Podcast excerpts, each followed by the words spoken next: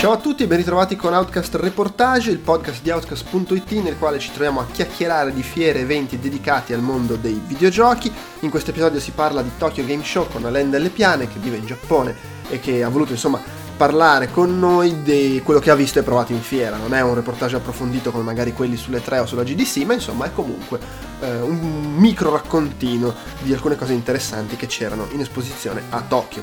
Outcast Reportage fa parte del feed Outcast la voce dei videogiocatori borderline all'interno del quale finiscono tutti i nostri podcast dedicati ai videogiochi, compresi di recente abbiamo pubblicato un Outcast Presenta con un nuovo appuntamento con la monografia su Silent Hill dedicato eh, in questo caso ai film con la partecipazione speciale di Federico Frusciante, ma anche Outcast Magazine 50 abbiamo da poco pubblicato in cui si chiacchiera di giochi giocati recenti, fra cui ovviamente Spider-Man per PlayStation 4.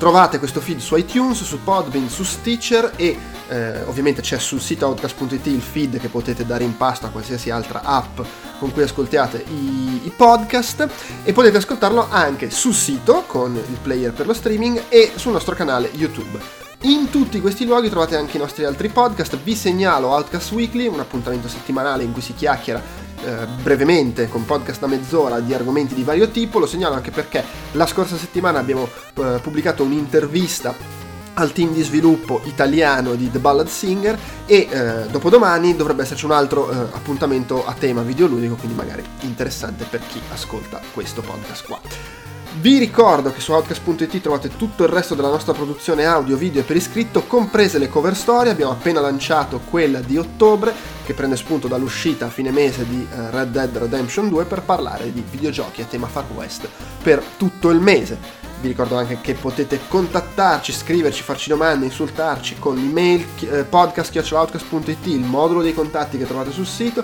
e ovviamente anche seguendoci sui social network ci trovate come Outcast Live su Instagram, su Twitter e su Facebook, sia con la pagina ufficiale sia col gruppo di discussione dove potete venire a chiacchierare fra di voi e con noi.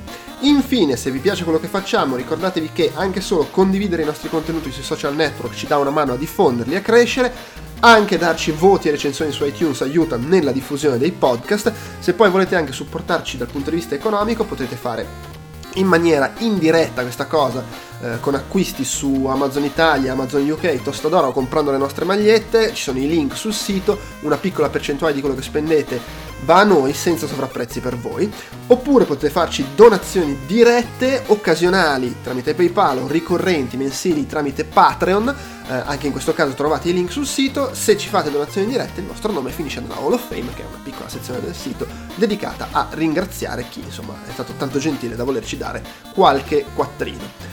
Direi che è tutto, vi lascio il podcast sul Tokyo Game Show 2018.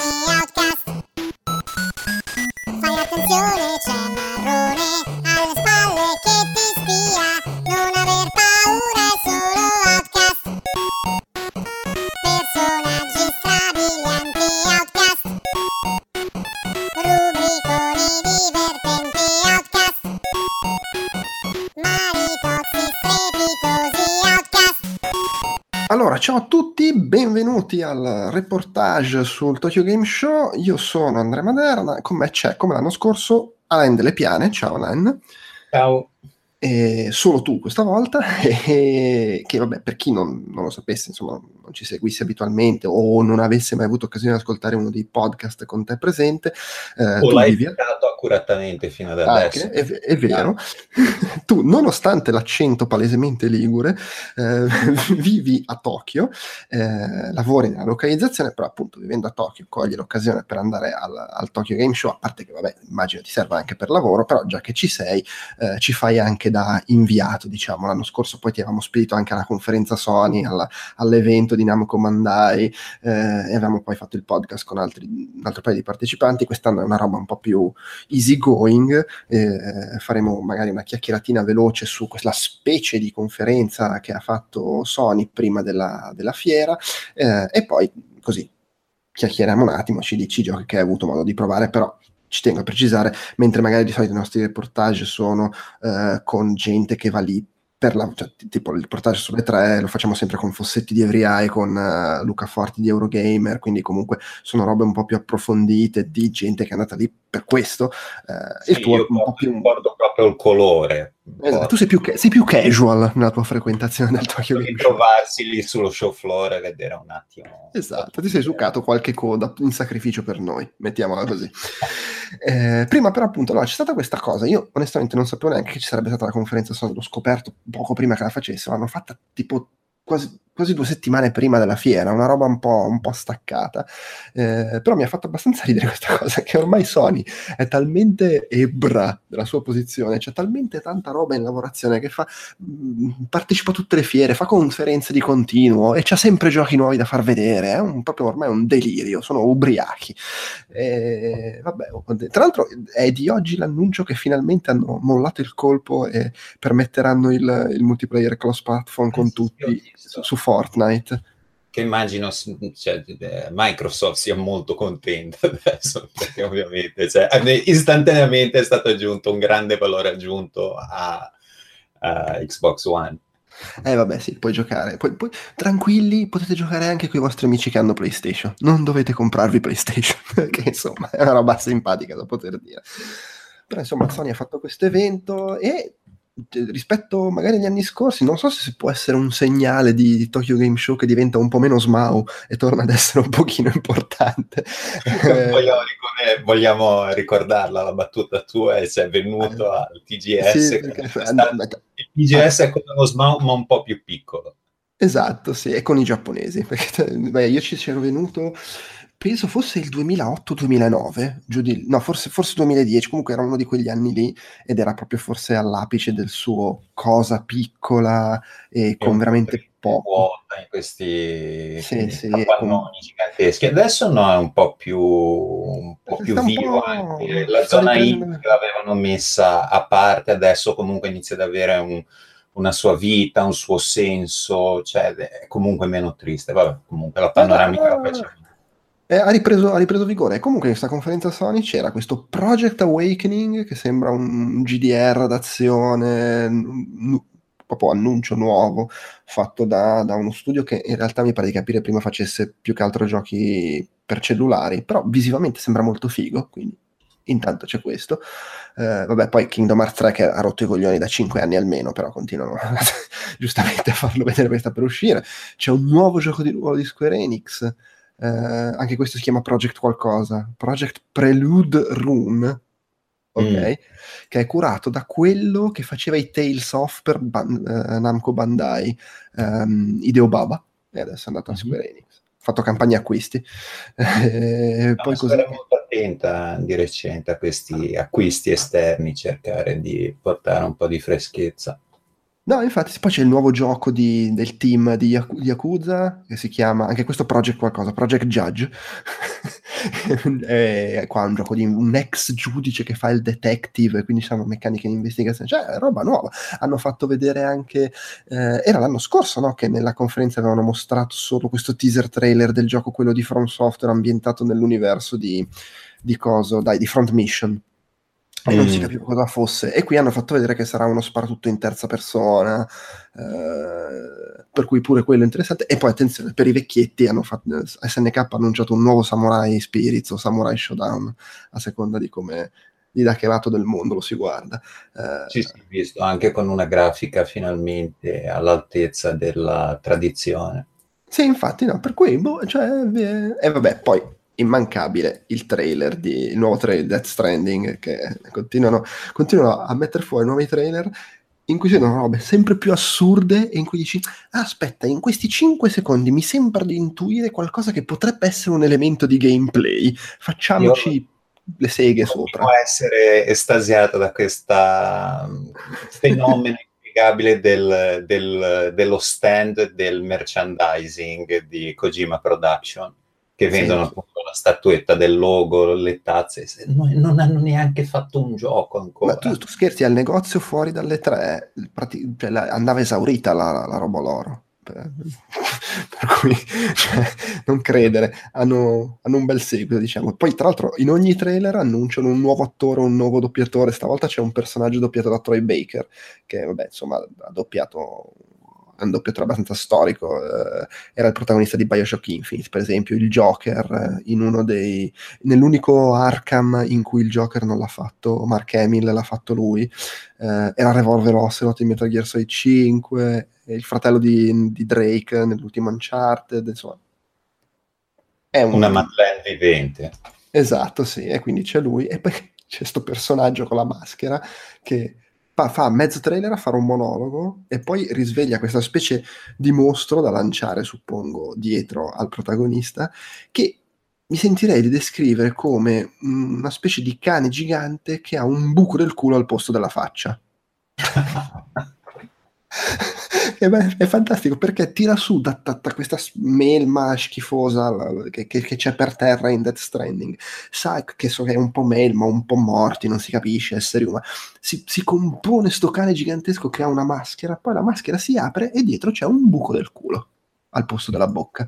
E... Ok, che è un po' se vogliamo forse è la, è la, è la versione di intenti se vogliamo ti, ti, mangio col culo è la minaccia di sto cane gigante che forse è la reinterpretazione cogimiana del fatto che in Alien il design di qualsiasi cosa è vaginale e fallico. Qui, qui magari è anale il design di qualsiasi cosa. il suo marchio di fabbrica ha trovato la sua chiave di lettura. Esatto, può essere. Vabbè, comunque, eh, queste sono le mie impressioni su quello che ho visto da casa, eh, de- delle robe che sono girate attorno al Game Show, ma più che altro noi siamo qua per sentirti eh, chiacchierare un pochino delle robe che sei riuscito a vedere e provare. Ovviamente, essendo Tokyo Game Show, hai visto alcune cose, alcuni titoli che sono anche insomma, un po' di nome eh, qui da noi eh, e, anche, e, invece delle robe completamente folli. Una manciata di giochi, come dicevo all'inizio, questo è un reportage un po' sui generis, sarà anche abbastanza breve rispetto ai nostri standard, ma va bene così possiamo anche fare delle cose un po' più croccanti ogni tanto. E, e tu hai visto, hai, hai provato il nuovo Earth Defense Force, o sbaglio? Sì, questo qui l'ho provato uh, come tappabuchi per la coda di Resident Evil 2. Biohazard ah, R2. Mentre aspettavi di poter giocare al nuovo Resi- a Resident Evil 2, sì, hai giocato a questo? Perché perché affrontiamo la cosa, cioè io questo qui primo giorno di fiera, appena arrivato, non ho neanche fatto coda, sono entrato molto rapidamente, ho preso il bigliettino e ti danno il bigliettino con su scritta l'ora ed era 10 e mezza e le 10 e mezza sarebbe stata l'ora a cui io posso iniziare a fare la coda e mm-hmm. dopodiché ho aspettato un'ora lì. Quindi comunque prima di poter iniziare a fare la coda sono andato a giocare un attimo rapidamente a Air Defense Force, che comunque ha sempre una presenza curiosamente importante al TGS. Eh, ma ha, ha, successo, in realtà ha un suo seguito abbastanza forte, anche se magari più da gioco di culto, pure in Occidente. Co- me, di questo qua nello specifico, eh, che vedo è stato annunciato come dovrebbe essere un gioco un po' più serio rispetto a, al solito tono camp. okay. poi, poi t'articolo quanto è più serio. Eh sì, infatti, a me più che altro fa, fa, ridere il fatto che questo qui nello specifico è sviluppato da Yux, che è il team che fa tutti i, i, i giochi della WWE. Cioè, fa, mm fanno, giochi di wrestling questi di solito, ma, ma tipo da, è dal 95 che fanno quasi solo giochi di wrestling. Sì, ma, ho visto anche un documentario, c'hanno proprio i, tipo i ring di plastica con i pupazzetti, e proprio, cioè, sono votati anima e corpo alla casa. Sì, sì, ma, ma, ma tra, sto guardando, dal 2008 a oggi hanno fatto, hanno fatto solo... e UFC. Eh no, ma stavo notando, perché prima variavano un po' di più, vedo tipo un gioco di sci, il gioco dei cani. Dal 2008 a oggi hanno fatto solo giochi di wrestling e le eccezioni sono state il gioco della UFC, il gioco di Real Steel che era il film con i robot che si menavano e il gioco di Pacific Rim che era il film con i robot che si menavano con i mostri. Quindi sono, sono, sono dieci che fanno solo per un, per un periodo erano tipo proprietari a metà di una lega di wrestling giapponese. quindi, fammi, fammi, capire, Air Defense Force è quello in cui ci si mena? Perché se no non si capisce sta cosa. No, no, non ci si mena, continua a essere questa roba uscita dai disegnini di un bambino annoiato delle elementari in cui si spara contro insettoni giganti in giro per il mondo di gioco con una serie di SWAT uh, alle tue spalle.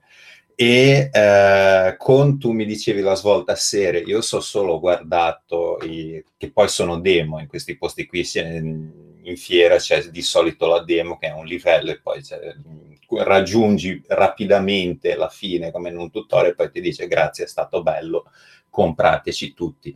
E in questa breve parentesi c'era un commento, solita voce radio che ti fa il, lo spiegone, ed era questa roba meravigliosa in cui diceva, proprio vedevi questa cozzaglia di cliché in cui diceva, nel periodo in cui stavi dormendo sono successe un po' di cose, il nostro presidente è stato rapito dagli alieni, e roba di questo genere. Quindi vabbè, la svolta serie io non lo so, anche perché continui veramente a combattere, a sparare contro questi robottoni giganti, quelli sì in stile molto Pacific Rim e contro alle formiche giganti, eccetera, eccetera. Quindi io... Forse si intende quello per tono più serio, a livello di design estetico magari. Ma io più che altro la differenza che ho visto è che Dell finalmente hanno un engine che non sembra dei tempi della PS3. cioè, il, si inizia a vedere un po' di appunto i, finalmente rispetto agli anni passati in cui era vedevi l'intenzione, però ci dovevi mettere anche un po' del tuo, come, come ai tempi, invece qui inizia a essere veramente visivamente uh, impressionante. Chissà che motore usano, se è un motore loro, magari lo stesso che usano per i giochi di wrestling, o se è una cosa diversa. Non, idea, non, credo, però no, non, ho visto, non ho visto loghi al caricamento, quindi non credo che sia una roba tipo, sai, Unity o robe così. Dovrebbe essere un motore loro, però uh, no, mi pare molto più bello. Carica un casino, però anche mm. quello lì bisogna vedere nelle versioni Chiaro, finali, sì, però io caricamento una, una, trentina di secondi a guardare la barra che carica ce l'ho messo. Mm-mm. E mi ha aiutato per la coda di Resident Evil 2.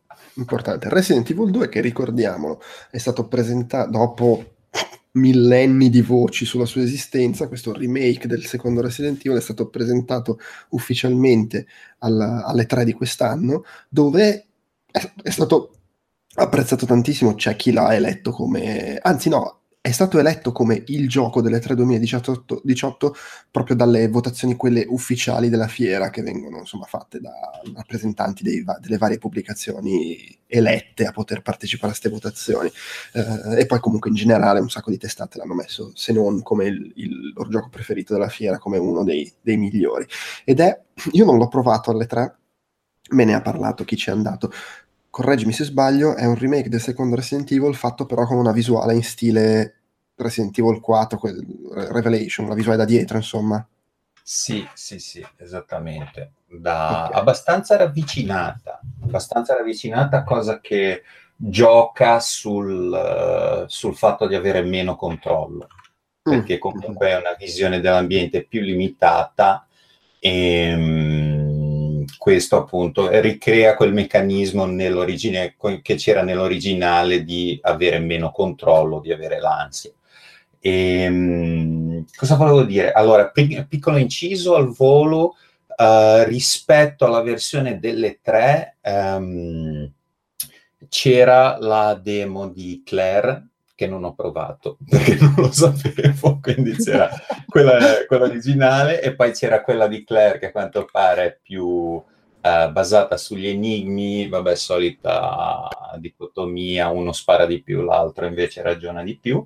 E, ehm, e quindi quello lì era la novità che c'era. L'altra nota al volo che mi volevo segnalare è per andare al buff, ehm, una volta fatta la coda, mi ha accompagnato una, una standista in costume da Claire e quindi ha portato di là. La cosa forte è che era vestita secco come il personaggio, però il comportamento era 100% uh, giapponese entusiasta. È presente tipo la presentatrice di Battle Royale, così.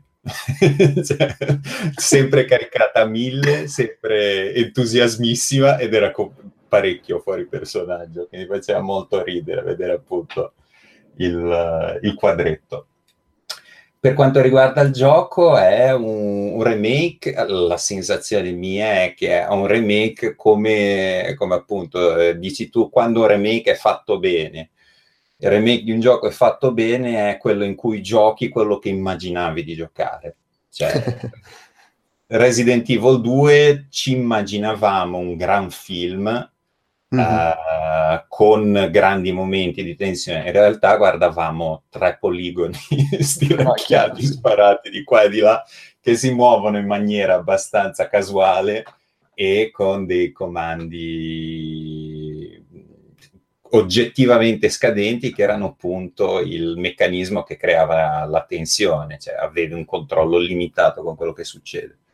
Da quello che ho visto in questa breve demo, quello lo ricreano, come, come dicevo, con la telecamera, che essendo molto vicina, cioè, capita proprio, cioè, ti aggiri comunque, c'è buio, c'è, c'è il, eh, nebbie varie, eccetera, eccetera, quindi già di tuo non, sei, non hai molto controllo, ma poi quando ti arriva un, uno zombie addosso, ti arriva proprio in 448 quindi devi comunque essere lì a reagire rapidamente e quindi sì, la tensione c'è. A livello di uh, grafica, animazioni, voci, è un film, proprio cioè siamo arrivati a livelli indistinguibili. Visivamente, il motore è quello di Resident Evil 7, eh, mm.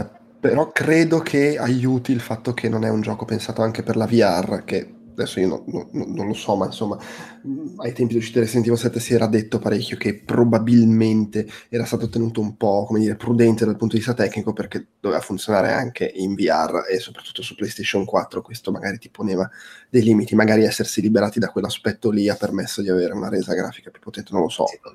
Mm, e secondo me gioca anche il fatto positivo, il fatto di andarsi a ricollegare a un gioco di così tanti anni fa. Adesso no, non voglio manesare sulla tastiera per aprire Wikipedia e guardare l'anno, però sono passati tanti anni da allora e eh, secondo me... Credo siano vent'anni secchi, era tipo, anzi forse anche vent'anni e svariati mesi, perché mi sa che era tipo inizio 98 quando è uscito, perlomeno. Sì. E poi magari l'idea era di fare un anniversario, una celebrazione.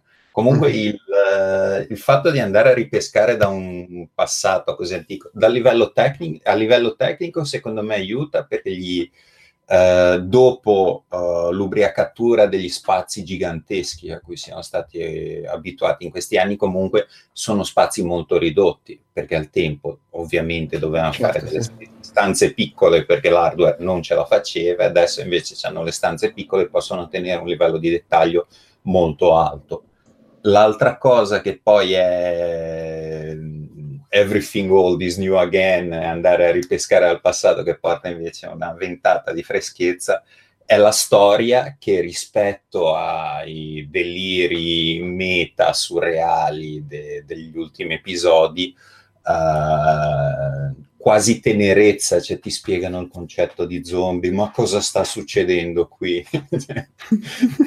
che, che fa, molto, fa, molto, film anni 80 quasi, e quindi c'è di nuovo eh, vederlo riproposto in questa veste grafica fatta molto bene eh, a livello cinematografico è comunque un'esperienza di gioco interessante. No, no, certo, sì, sì, sì.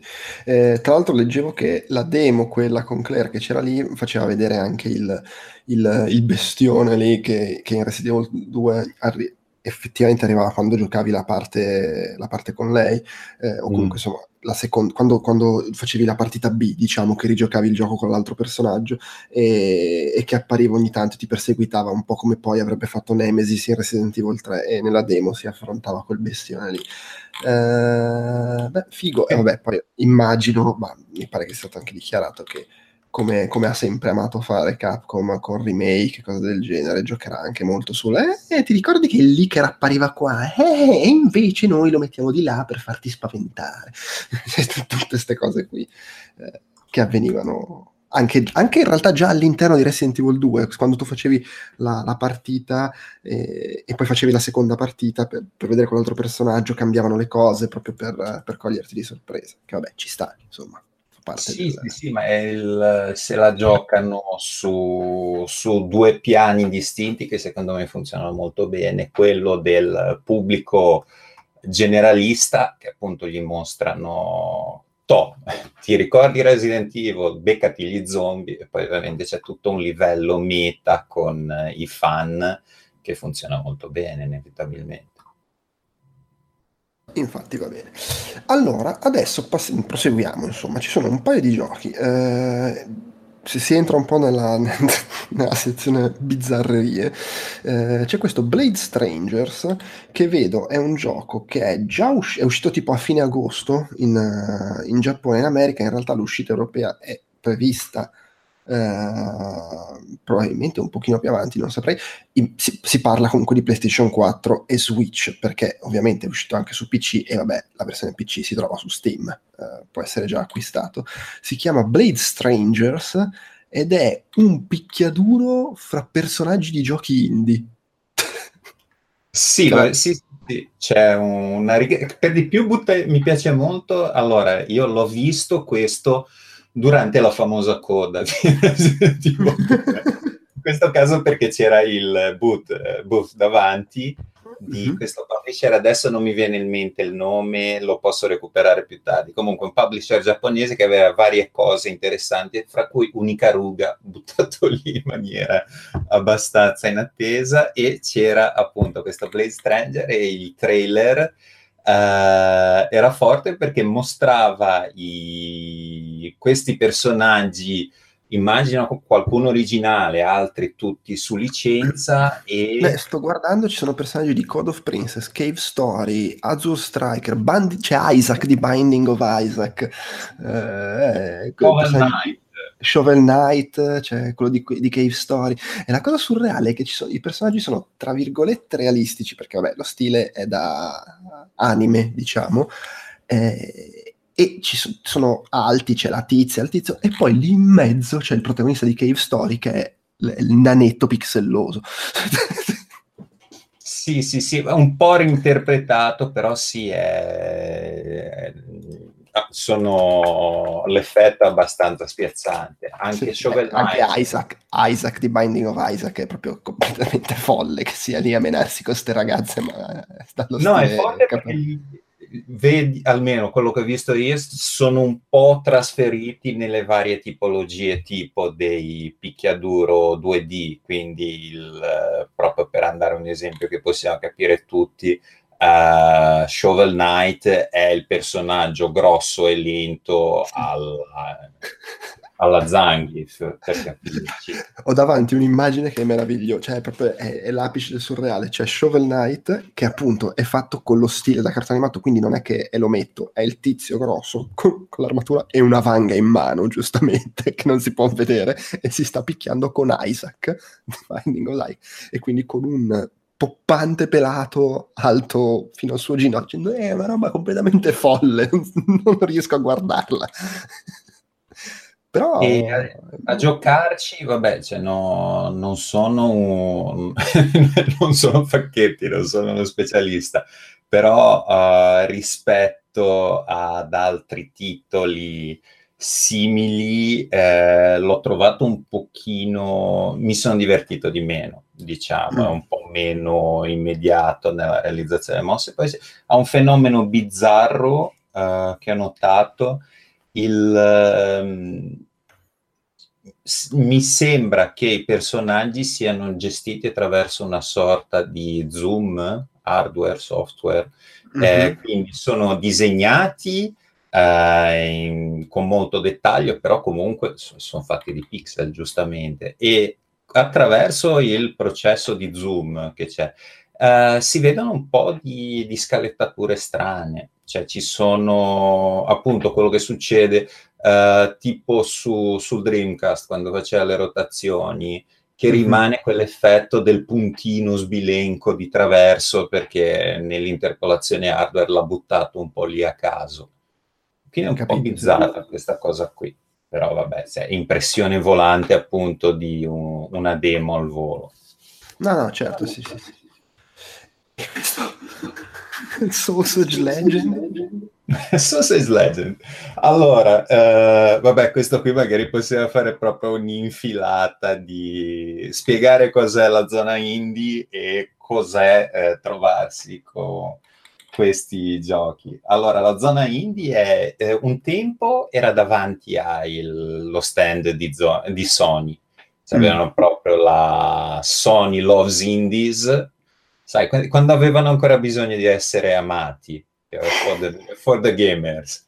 E si sbattevano, avevano questa zona davanti con, proprio nel, nel, nell'area principale e comunque abbastanza ridotta come dimensioni. Poi, eh, tipo d- tre anni fa, li hanno buttati in uno stand eh, esterno, quindi devi uscire dalla struttura principale, c'è, una, c'è, la tettoia, comunque devi fare tipo 50 metri per andare in un altro uh, palazzetto.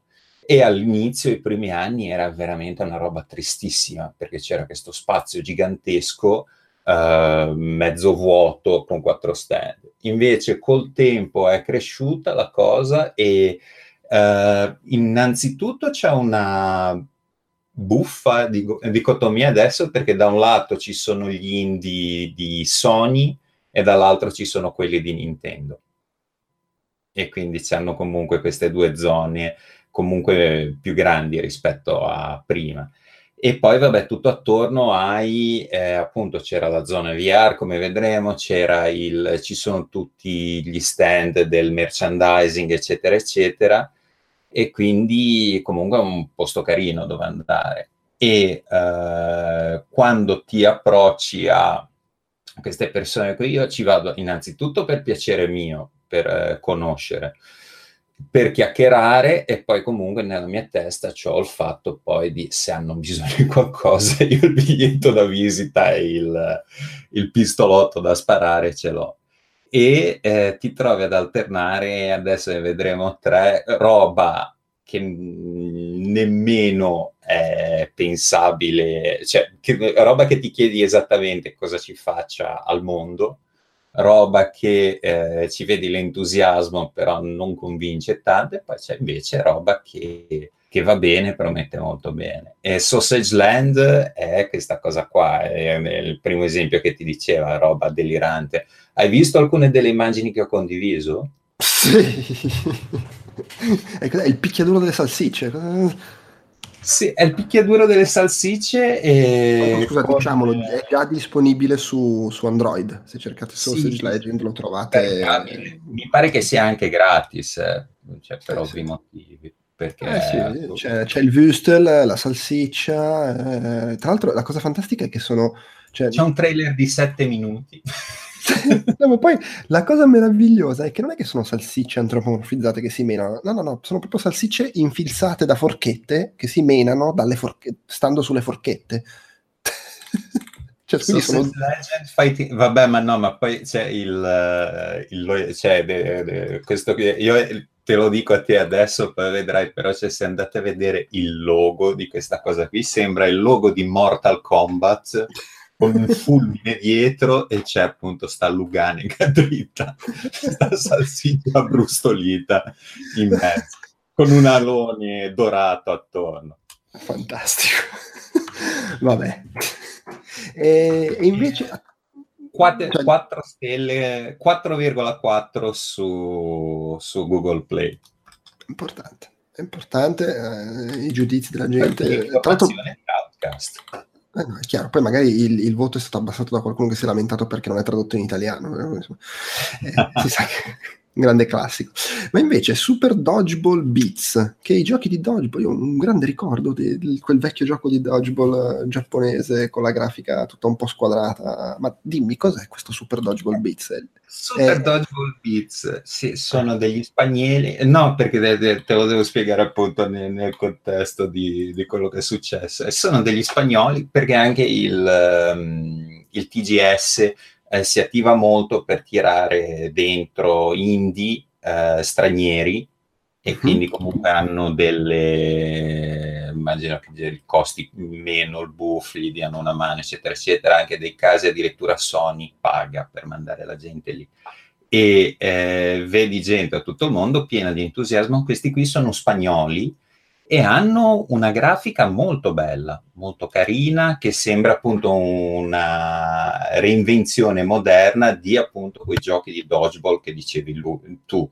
fatto in Spagna però con uno stile molto molto anime e con dei rimandi carini, quindi dietro stanno giocando dietro c'è una macchina arcade del gioco del taiko, quindi proprio l'atmosfera c'è Uh, inizi a giocare, il gameplay è ai quattro giocatori, ognuno dei giocatori è collegato a uno dei pulsanti frontali del controller e devi premere a tempo, c'è un cerchio che si stringe attorno al giocatore, devi premere, quando è proprio secco nella posizione giusta, premi e il pallone passa a un altro giocatore.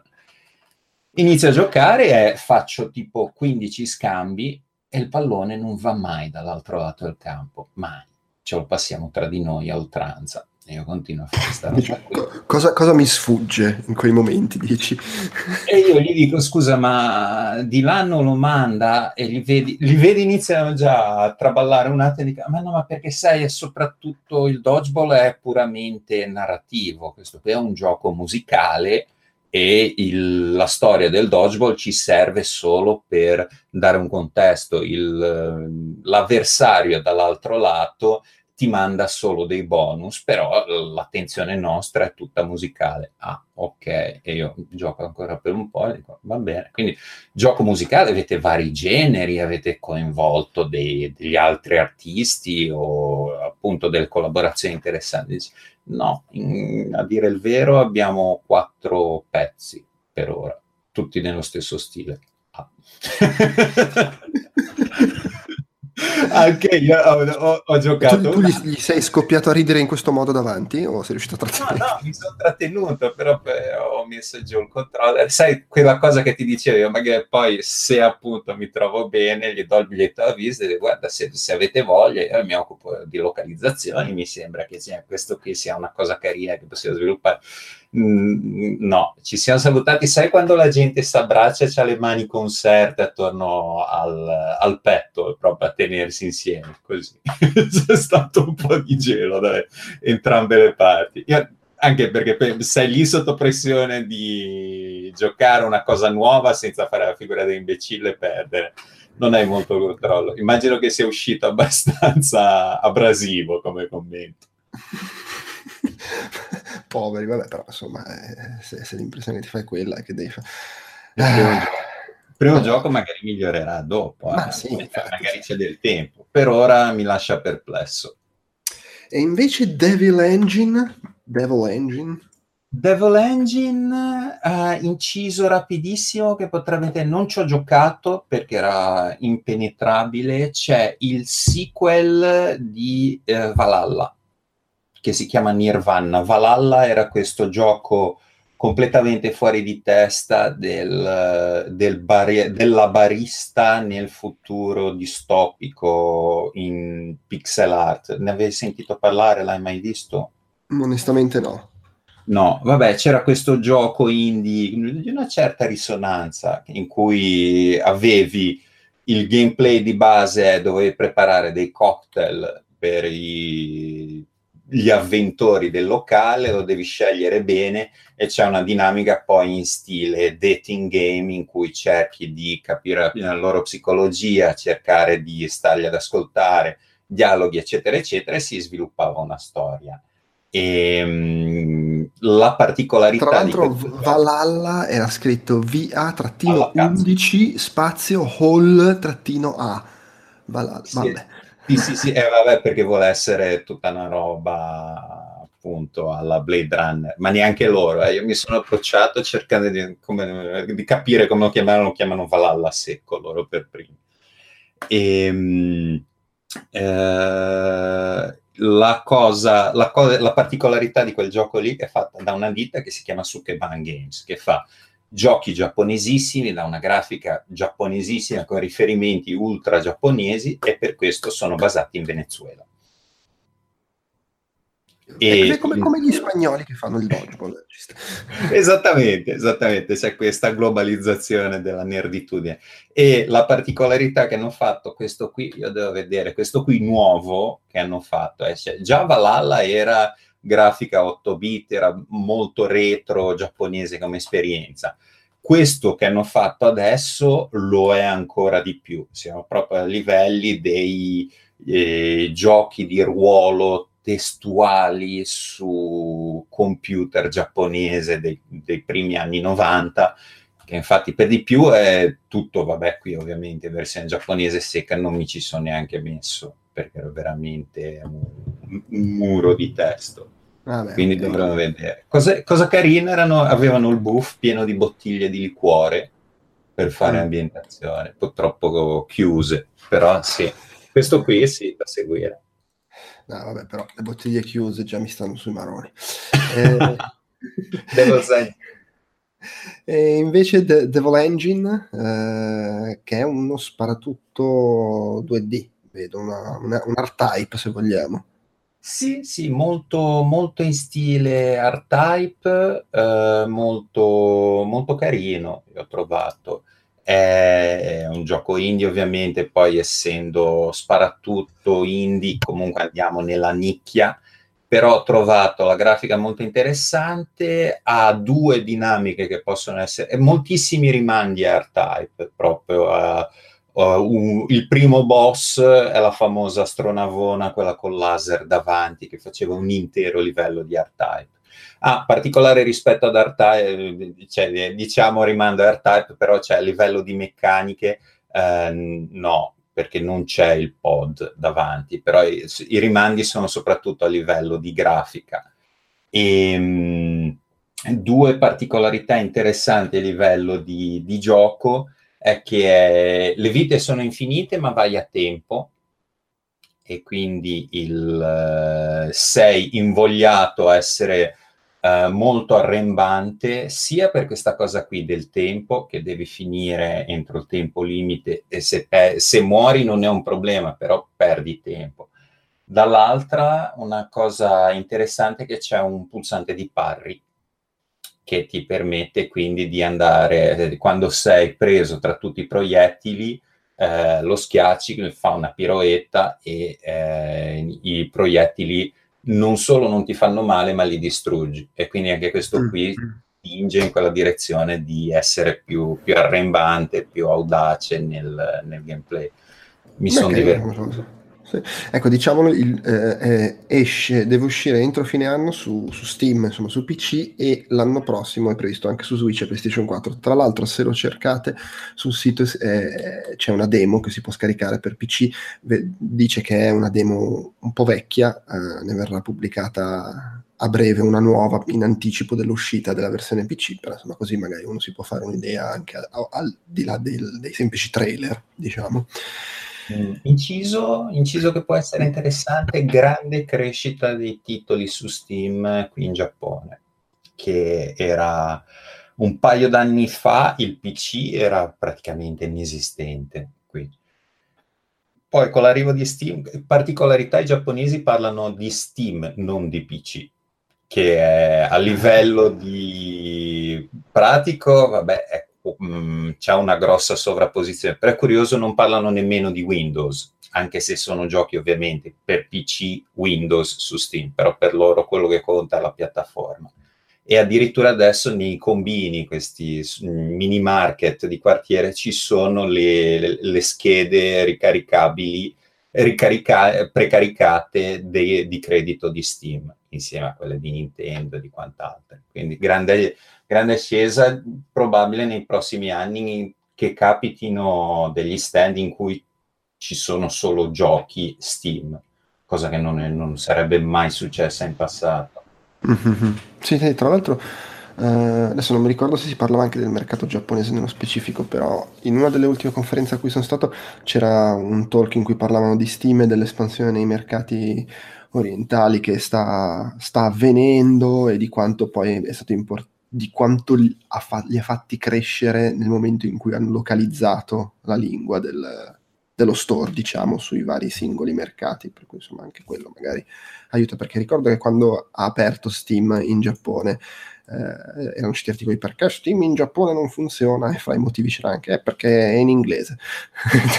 no, ma c'era una particolarità addirittura il, um, una delle difficoltà che avevano trovato, mi sembra proprio quelli di, di Caruga, che dicevano che piccoli dettagli, ma ad esempio il fatto se vuoi firmare, un contra- vuoi firmare il contratto con Steam, hanno solo il contratto in inglese, mm. cosa che non è così ovvia se cioè, uh, capita molto nelle aziende giapponesi che il gran, gran capo è proprio il vecchietto co- col sigaro e la bottiglia di whisky mm-hmm. cioè, gli, dai le cose in inglese proprio non ci arrivano. Eh no, no, certo, sì. Beh, per, peraltro sempre in quel discorso lì sulla localizzazione quanto aiuta, eh, tantissimo il momento in cui aggiungono la valuta del posto. Cioè finché Steam eh, apre in un nuovo, una nuova nazione, ma si può pagare solo in dollari, comunque limita un sacco la diffusione. Quando aggiungono, in questo caso gli yen, anche quello aiuta un sacco. Vedono proprio un, una, un improvviso aumento di, di vendite, Vabbè, che poi è anche normale, insomma, da un certo punto di vista. Eh, eh sì, la comodità, cioè no, anche proprio uno scoglio quasi psicologico, dice sto sì. facendo importazione parallela qua, cosa sta? no, è chiaro, sì, ma poi almeno so, so esattamente quanto spendo, comunque anche quello aiuta, senza dover fare conversioni, ok. Va bene, poi questo Catherine Full Body, che è tipo il, il remaster, remake, potenziamento di, di, Catherine, madonna, è del 2011, sono passati sette anni. Come vola il tempo?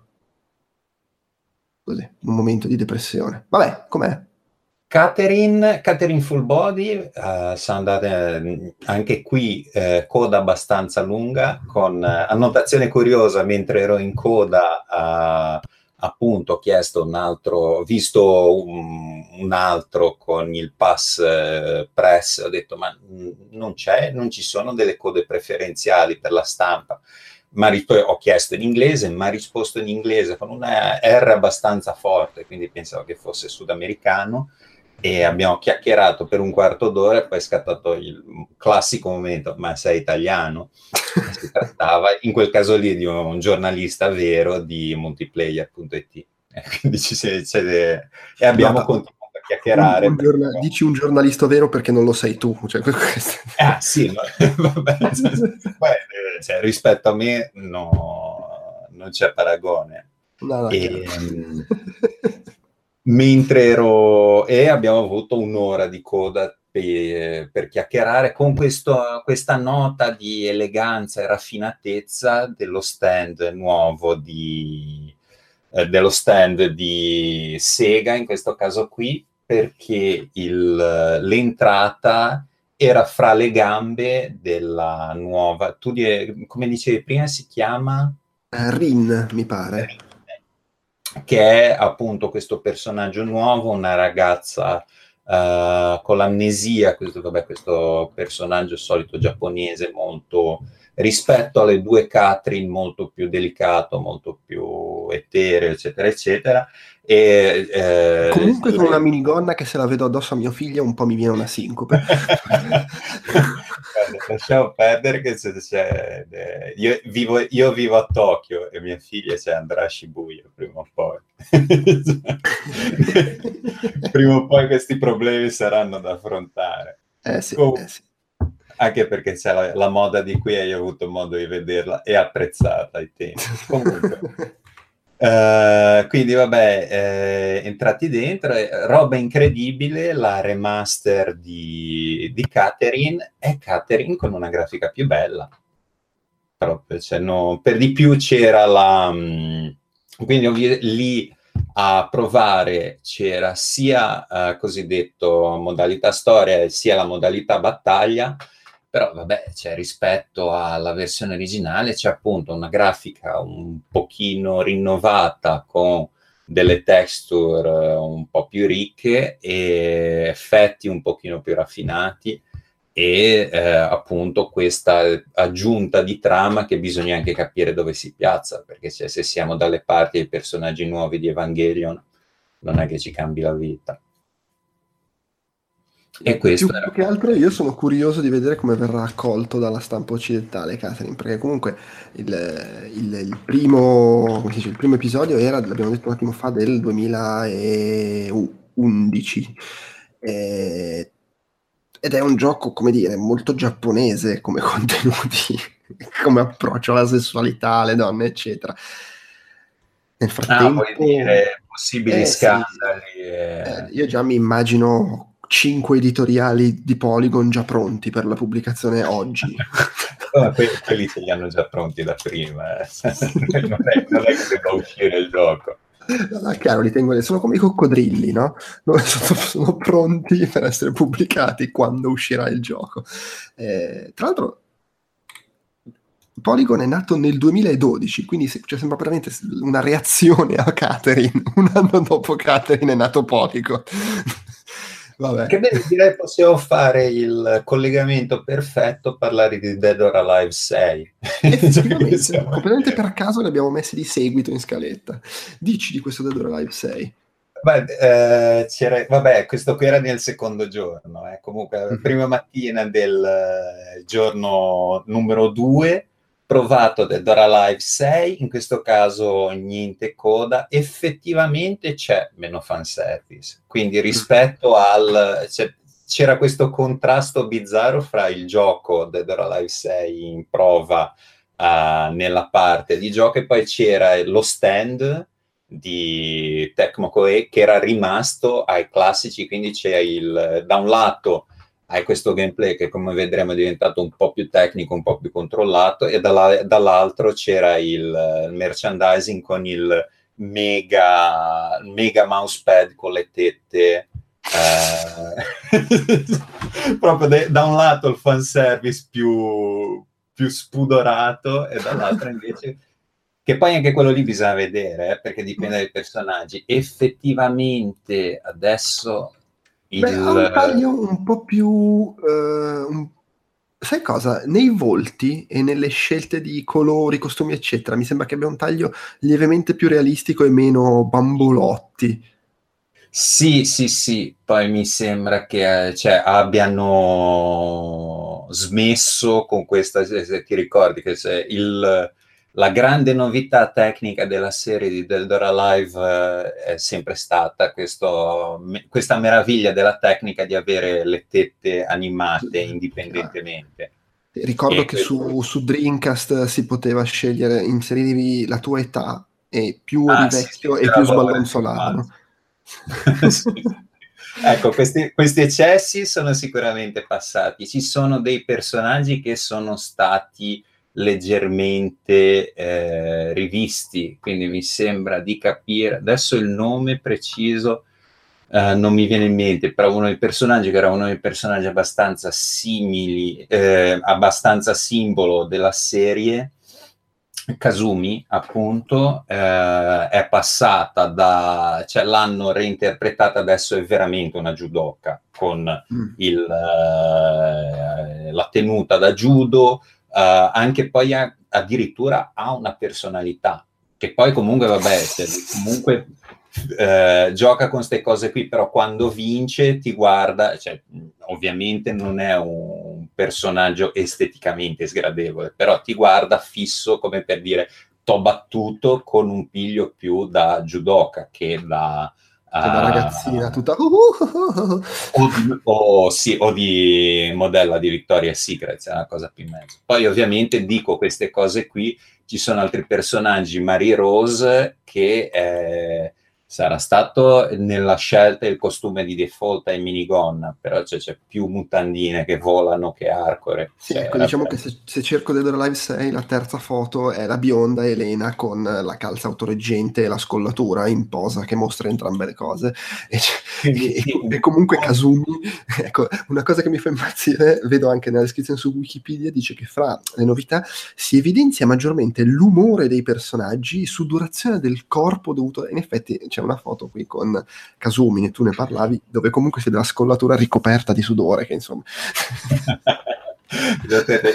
inciso grandi professionisti che dedicano le loro carriere al sudore, eh, alla gente che fa eh vabbè che dobbiamo fare che, che, ci dobbiamo fare. Vabbè comunque insomma bisogna portare e comunque sì, Dead or Alive 6 che si porta avanti non è più, non è più oh, quel carrozzone che era un tempo, è difficile però capire esattamente dove si situi.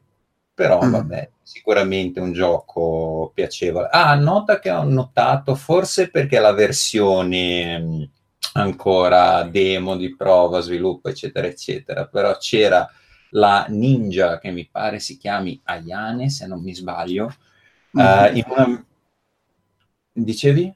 No, sì, sì, Ayane, Ayane. In una raffinatissima tuta di lattice eh, risplendente, eccetera, eccetera. Però anche questo qui, oh, magari sono io che quel giorno ho gli occhi antipatici, però vedete, c'erano appunto i riflessi che avevano dei, uh, degli effetti grafici un po' bizzarri, sai, quando mm. inizia a diventare stranamente pixelloso. Però è la seconda volta che dico questo, magari ero semplicemente di cattivo umore io in quei giorni. Tut- tutto può essere.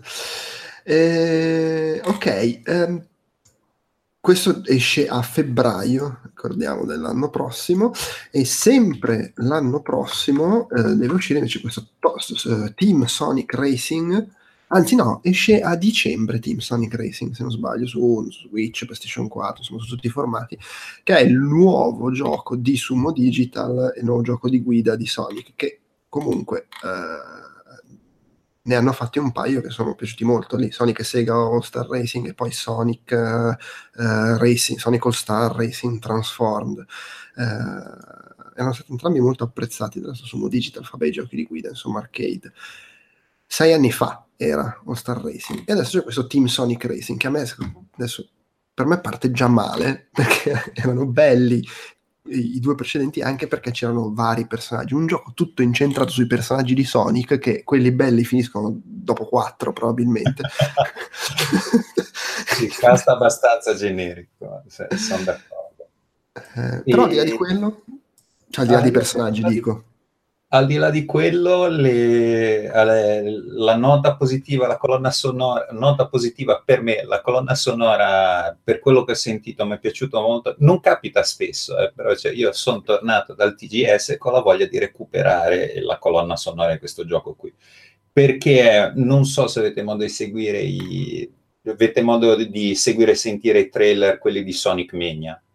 Più o meno quel genere di musica lì quindi re- elettronica un po' retro, blue sky, eccetera, eccetera, con però un po' un accenno rock, quindi siamo praticamente in zona 1996 come gusti musicali, dove sono rimasto fermo io, e a me è piaciuto molto. Il, il resto decisamente meno bene. Cioè, io sono, abitu- sono sempre stato abituato a giocare con PC scrausi e quindi non sono, uh, sono abbastanza immunizzato a uh, eh, non va a 60 fps, va a 58, mi viene l'attacco epilettico.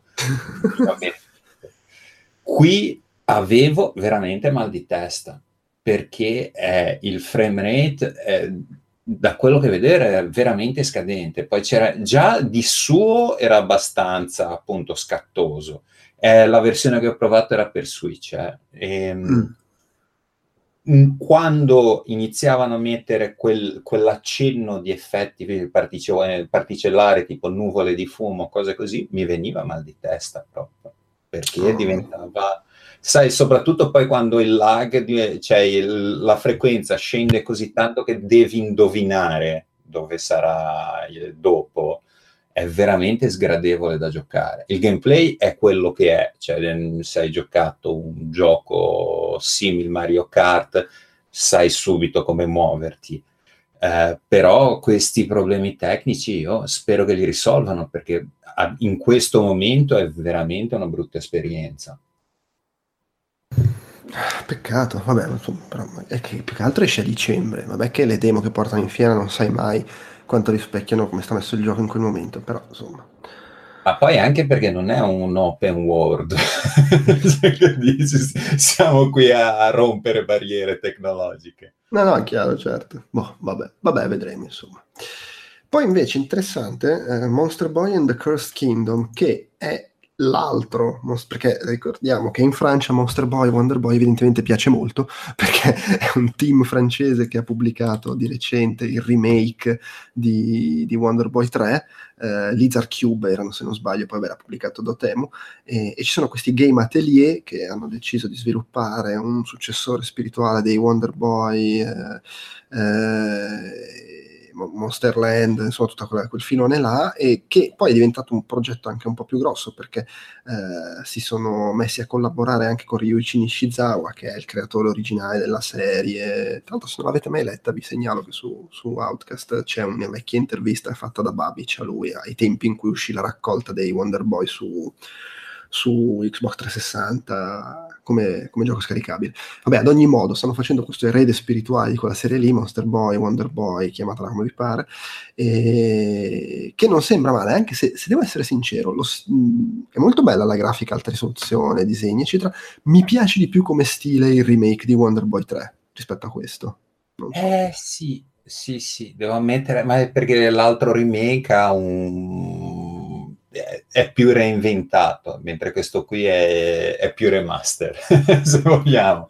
È più, cioè comunque è, è graficamente il, il, salto rispetto al Master System è così ampio che non ha nulla a che vedere.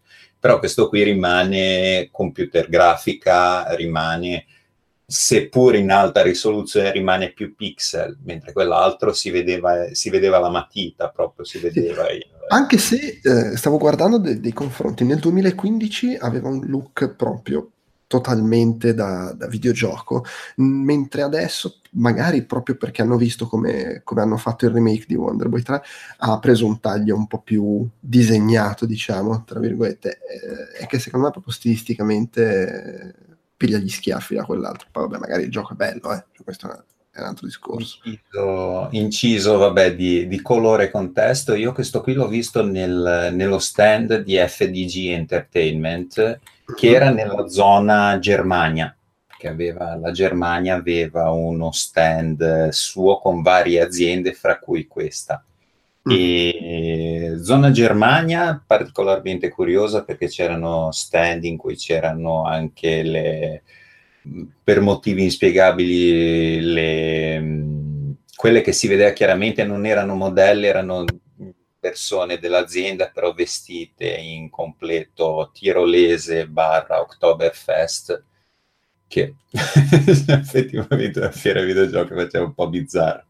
E poi vabbè, io purtroppo non ho avuto modo di parlare molto con eh, sviluppatore, direttore, eccetera, eccetera, di questa azienda qui perché stava broccolando una tipa italiana, fra l'altro, e quindi ho detto, ah sì, vabbè, quando esce mi ha indicato il poster e poi sono andati da qualche parte, immagino a pomiciare, però comunque no, cioè, quindi il contributo dell'autore non ce l'ho avuto in questo caso qui. Oh, vabbè, cioè. Sembra aver passato un buon TGS questo, questo individuo. Ah, Però sì. a noi, agli affezio- era per gli affezionati ascoltatori Outcast spiegare perché mi manca quel dettaglio in più, cioè non è mancanza di volontà, è che c'era del love is in the air. Vabbè, e, allora, lì non ci si può opporre. Poi, Cosa vuoi fare? E no, il, il, gioco Anche qui ho, no, qui ho provato il... C'era, c'era una demo con due capitoli giocabili, c'era quello del, dell'umano e poi c'era in questo caso qui il, um, il Rospo. E comunque giocato così nel 2018 l'ho trovato molto, molto puzzle game quasi perché appunto il Erospo ha questa lingua che spari eh, davanti a te, che poi vabbè orientare, con cui ti devi aggrappare a degli oggetti. Quindi dei, uno dei passaggi verso la fine, ad esempio, c'era una, una serie di, chiamiamoli lastroni, colonne orizzontali, se vogliamo dire, e eh, il, l'acrobazia da fare era acchiapparne, acchiappare la prima con la lingua, tirare questa qui inizia ad avvicinarsi a te, saltarci sopra con il giusto tempismo tirare quella sopra e scalare così la, i vari scalini. Secondo me è un gioco che in questa chiave qui ci sta molto bene sullo Switch. Cioè, per di più grafica, commentavi la grafica visto che ero con eh, Giuseppe Parisi che lavora in una ditta appunto di sviluppo di videogiochi qui in Giappone e che si occupava anche di outsourcing grafico, diceva graficamente è molto interessante, mh, mm, a livello di meccanica, gameplay e di feel in generale, sì, ovviamente nasce un po' vecchio perché è un rimando a quelle cose lì. Però secondo me, di nuovo, rende per di più sul, sullo Switch, te lo porti in giro, secondo me è un, un giochino molto piacevole. Ok, ok, va bene. E, beh, per chiudere, attenzione. Eh... La parentesi del vomito, perché facciamo. VR e eh, l'altra VR, cosa. Ricordiamo che VR sta per vomito reale. Sì, sì, sì, no, poi devi contare la combo perché uno dei grandi classici del Tokyo Game Show è lo st- no, cioè gli stand inutili al Tokyo, completamente inutili al Tokyo Game Show sono due. Uno è quello di Google che non avendo nulla di, da mostrare regalano soldi. Sostanzialmente c'era questa enorme macchina gacia alta 3 metri, 4 metri, quello che era, c'era una fila insensata per andare a prendere queste palline gacia per vincere credito di, eh, sul Play Store. Quindi proprio cioè, per pubblico comprato. L'altro stand inutile e spiegabile è quello della Monster Energy Drink, in cui fai la coda, questa qui è una coda che va velocissima perché prendi, passi per prendere la Monster, che è, secondo me, più che un energy drink, è una bibita dietetica, perché cioè, dopo che l'hai bevuta non vuoi più mangiare in vita tua. Proprio una roba terrificante. È, è, è come leccare il pavimento del Tokyo Game Show. E dopo questa cosa qui, giustamente, io mi sono buttato a pesce sul, sulla VR. E c'erano questi vari stand, adesso magari nelle note vi recupero il nome per chi fosse curioso, però era veramente buttato abbastanza lì. C'era un'azienda che fa uh, eh, VR e uh, proprio crea dei degli accessori di plastica da usare, quindi il, eh, c'erano delle motociclette tipo Tron su cui salire per fare il, le gare di VR e c'erano poi questi due giochi che ho provato io, uno era una specie di Gatling Gun, di mitragliatrice fissa, uh, in cui appunto ti metti il casco VR, però cioè, non ti muovi, non fa niente, semplicemente c'erano queste eh, formazioni di navi nemiche eh, su cui sparare. E, mm, sfida zero, cioè assolutamente ho preso, mm, schiacciato, sventagliavo qua e là, non sono mai stato in pericolo. E grafica, per esempio in questo caso nulla di spettacolare, anche perché erano molto distanti le navi, quindi non c'era neanche grande impatto e il cannoncino poi una volta che ce l'hai in mano mh, mm, praticamente non, non, non, lo senti neanche quasi non aveva un peso particolare di suo. C'era una parte davanti che girava si suppone per dare il, un, una risposta sensoriale però nulla di che. E poi invece l'altro era un gioco della bicicletta che sembrava Mirror's Edge se andasse in bicicletta sui tetti, per capirci. Quindi grafica così. ok. Tutto chiaro, cioè, ma anche lì, anche lei, perché sempre a piedi? Prendi la bici, fai prima. Ah, giustamente, ma anche il motorino direi a questo punto. Esattamente, tanti casini.